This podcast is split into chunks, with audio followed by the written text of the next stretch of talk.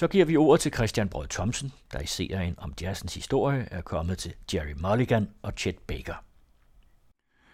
I 40'erne og 50'erne var New York jazzens centrum, sådan som det er fremgået af disse udsendelser om jazzens historie. Men på den amerikanske vestkyst, nærmere bestemt Los Angeles, trivedes også en jazzkultur, som var meget forskellig fra New Yorks.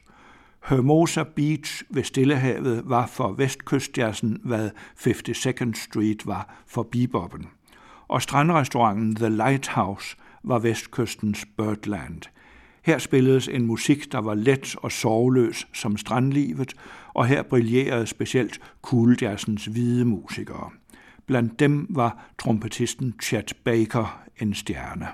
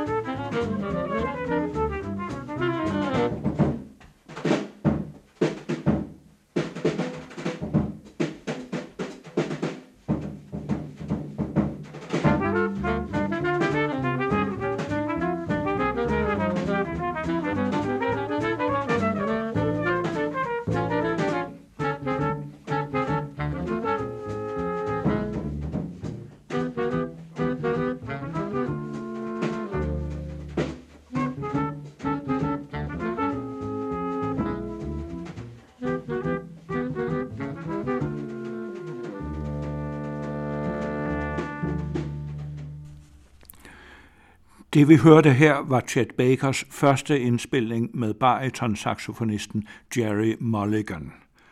Mulligan havde været en drivende kraft bag Miles Davis' Niemandsindspilninger, som i 1949 havde introduceret cooljassen. Et par år senere tomlede han med sin kæreste til Los Angeles i håb om at grundlægge en ny tilværelse fjernt fra New Yorks heroinscene, som også Mulligan var blevet afhængig af.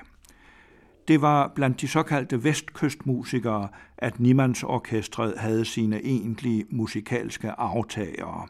Så det var naturligt, at Mulligans fremtidsdrømme knyttede sig til jazzscenen i Los Angeles. I første omgang lykkedes det ikke Gerry Mulligan at komme fri af heroinen, men det lykkedes ham at få et formidabelt kunstnerisk og kommercielt gennembrud. Han dannede nemlig en kvartet sammen med Chet Baker, og det bemærkelsesværdige ved denne kvartet var, at den ikke havde nogen pianist. Det kan der være flere grunde til, blandt andet den prosaiske, at det kunne være svært at få plads til et klaver på den meget lille scene i The Haigs, hvor kvartetten fik sit første engagement.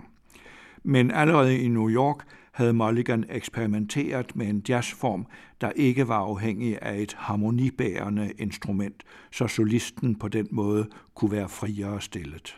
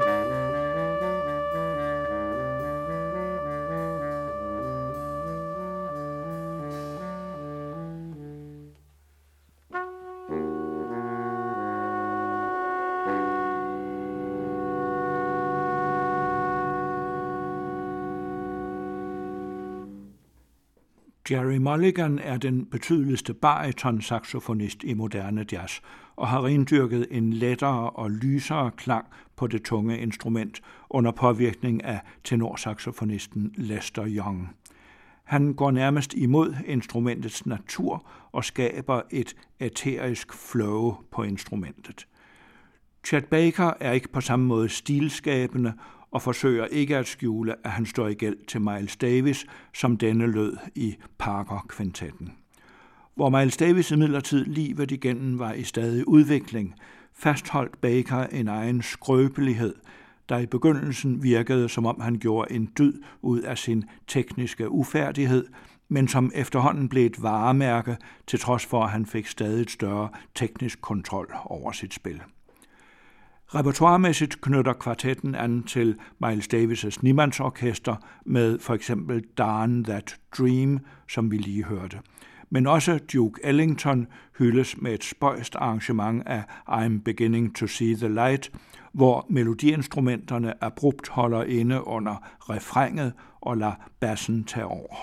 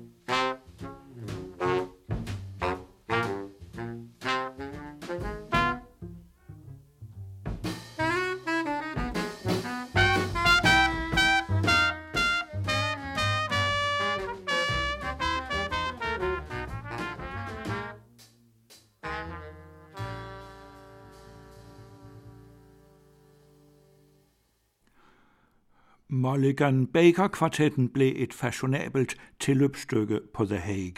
Hollywood-stjerner sad der aften efter aften og nød kvartettens elegant slyngede melodilinjer, der var som honning for øregangen.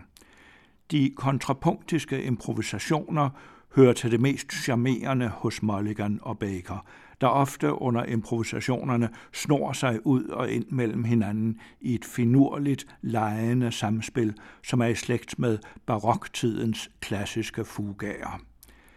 Den gudesmukke yngling Chet Baker lignede jo også selv en Hollywood-stjerne, en James Dean i svøb. Han var et utilpasset naturtalent, en rebel without a cause, for nu at foregribe titlen på James Deans debutfilm 2 år senere. Pladeindspilningerne gjorde hurtigt kvartetten kendt og elsket over hele USA og i Europa med. Her var endelig en moderne jazzgruppe, der ikke provokerede tilhørerne med disharmoniske klange, men strøg dem med hårdt.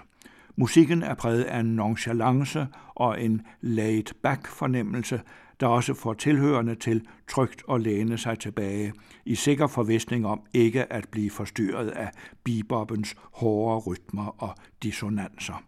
Kvartetten blev cooljazzens populæreste ensemble.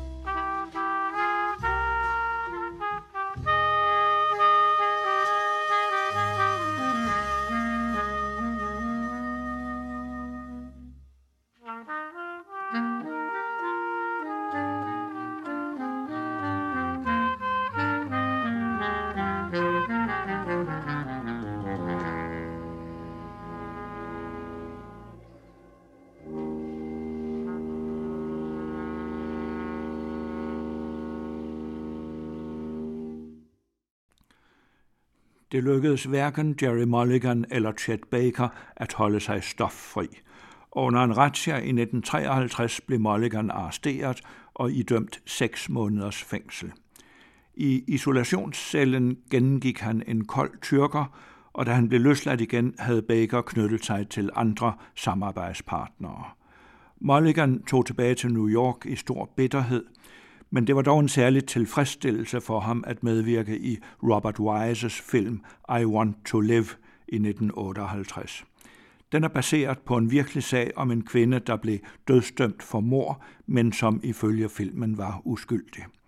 Hun blev dødsdømt af den samme berygtede dommer, som havde sendt Mulligan i fængsel for heroinbesiddelse.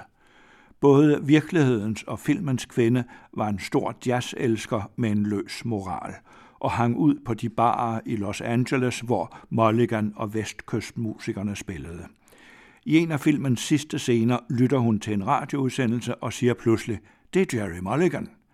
Fængselsvagten spørger, hvordan hun ved det, og hun svarer, jeg har alle hans plader.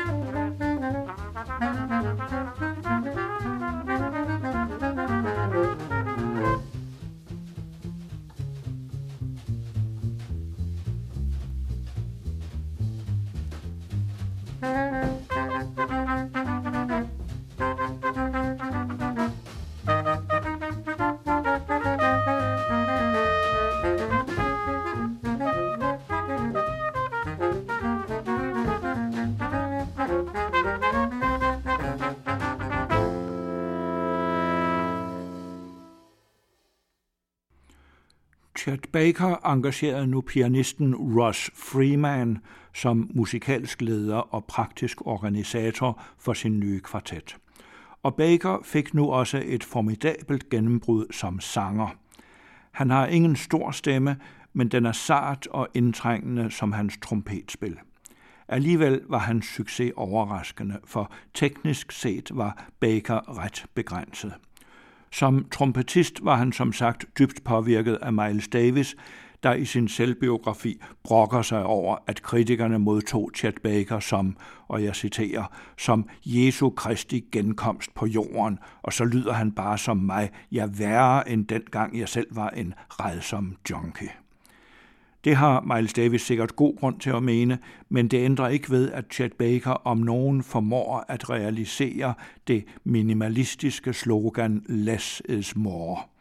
Og han har vel nok den betydeligste sangstemme i jazzen siden Billie Holiday. I fall in love too easily. I fall in love too fast. I fall in love too terribly hard for love to ever last. My heart should be well schooled, 'cause I've been fooled in the past, but still I fall in love so easily. I fall in love too fast.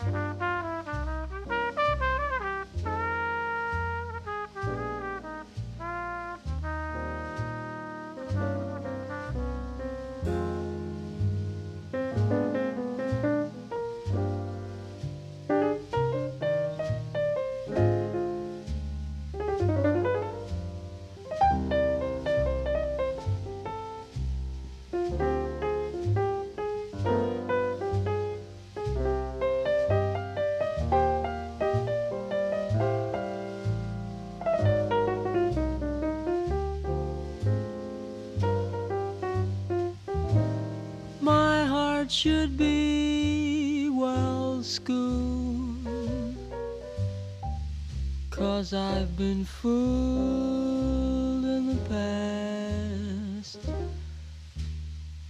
but still I fall in love too easily.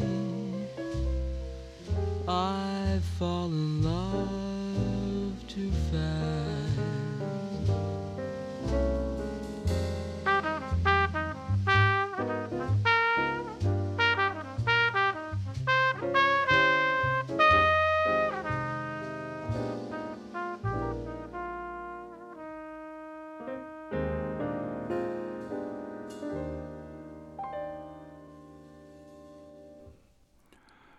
Der var meget delte meninger om både Chet Bakers trompetspil og hans sangkunst. Mange sorte jazzmusikere i New York havde kun foragt til overs for ham og syntes slet ikke, der var et rimeligt forhold mellem Chet Bakers succes og deres relative fattigdom. Men også Bakers egen pianist Ross Freeman har senere indrømmet, at han ærligt talt syntes, Chet Bakers sang var bullshit. Det synes jeg så ikke. Hans sangstemme er et studie i understatement. Han formår ikke som tidens mere veludrustede sangere Billy Eckstein og Frank Sinatra at gemme sig bag teknik og attitude, men tør være sig sin sårbarhed bekendt. Hans sprøde, vibratoløse stemme har vel også et vist androgynt præg. Adskillige, som hører stemmen første gang, har svært ved at afgøre, om det er en mand eller en kvinde, der synger. Man tør roligt sige, at Chet Baker giver den definitive version af en udødelig ørehænger som There Will Never Be Another You. There will be many other nights like this, and I'll be standing here with someone new. There will be other songs to sing, another fall, another spring, but there will never be another you.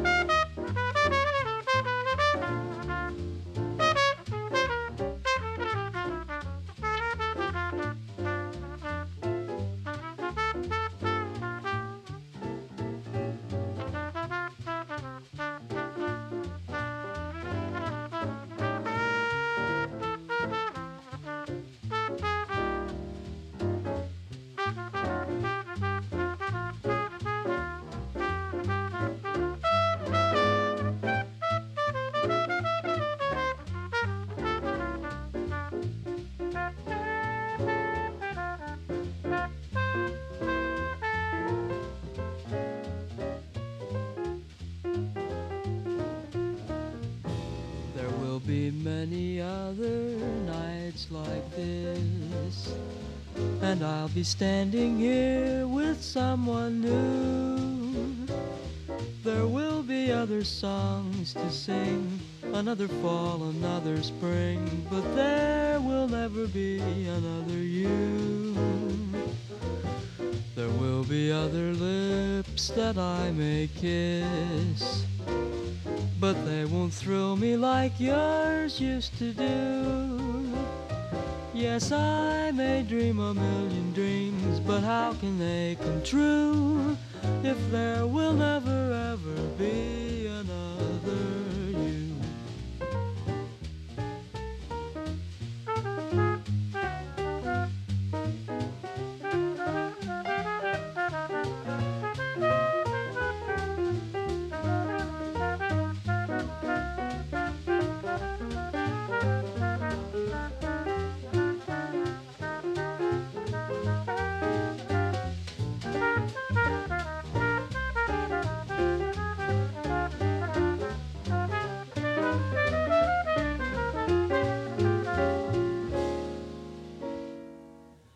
Yes, I may dream a million dreams, but how can they come true if there will never, ever be another you?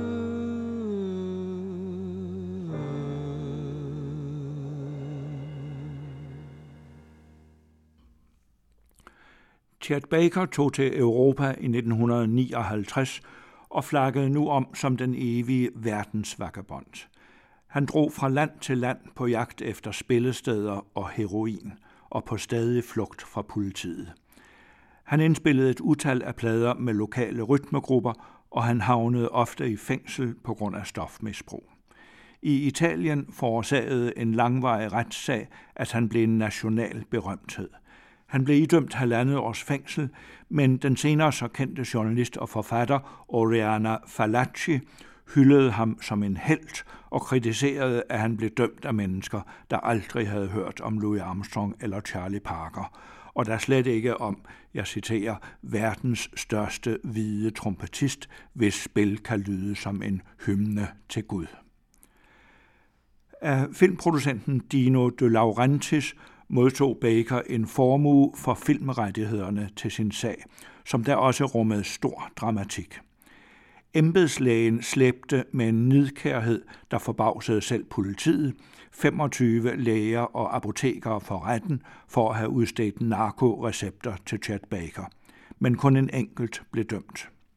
Det kom senere frem, at embedslægen selv var narkoman og havde udskrevet recepter til sig selv i sin rengøringskones navn. Det var med andre ord sig selv, han jagede, og da han blev arresteret, hængte han sig i sin celle. Desværre blev filmen om dette drama aldrig lavet.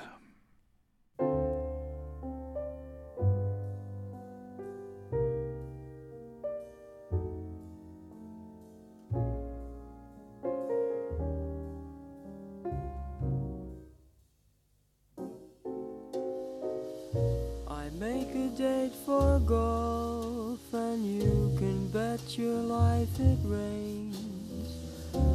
I try to give a party and the guy upstairs complains. I guess I'll go through life just catching calls and missing trains. Everything happens to me. I never miss a thing. I've had the measles and the mumps, and every time I play an ace, my partner always trumps. I guess I'm just a fool who never looks before he jumps. Everything happens to me. At first my heart thought you could break this jinx for me, that love would turn the trick to end despair. But now I just can't fool his head that thinks for me. I've mortgaged all my castles in the air. I've telegraphed and phoned and sent an airmail special too. Your answer was goodbye, and there was even postage due. I fell in love just once, and then it had to be with you. Everything happens to me. Da da da da da da da da da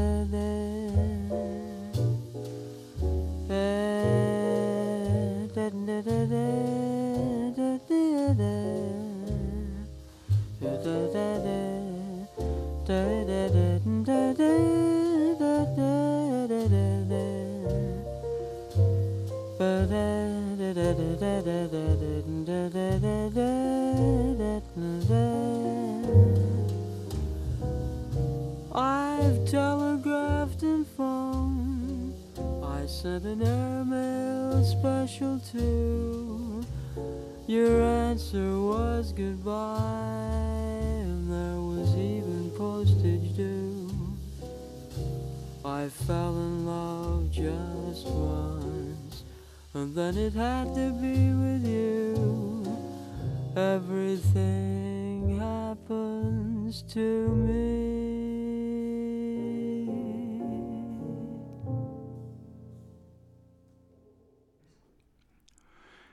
I 1963 blev Chet Baker arresteret i Vesttyskland og sendt tilbage til USA. Og her var han et par år senere ude for et voldsomt narkorelateret overfald. Han fik smadret sit ansigt og nogle tænder i en grad, så han et helt år ikke var i stand til at spille. Mange mener, at også hans bratte død i Amsterdam i 1988 var forårsaget af narkogangstere, som han skyldte penge. Han blev fundet død på gaden neden for sit hotelvindue, og det er aldrig blevet opklaret, om det var selvmord eller drab. Jazzen giver os ofte mulighed for at undres og glædes over, hvordan et liv i så dyb forarmelse alligevel kan resultere i kunst, der er en stor skønhedsåbenbaring.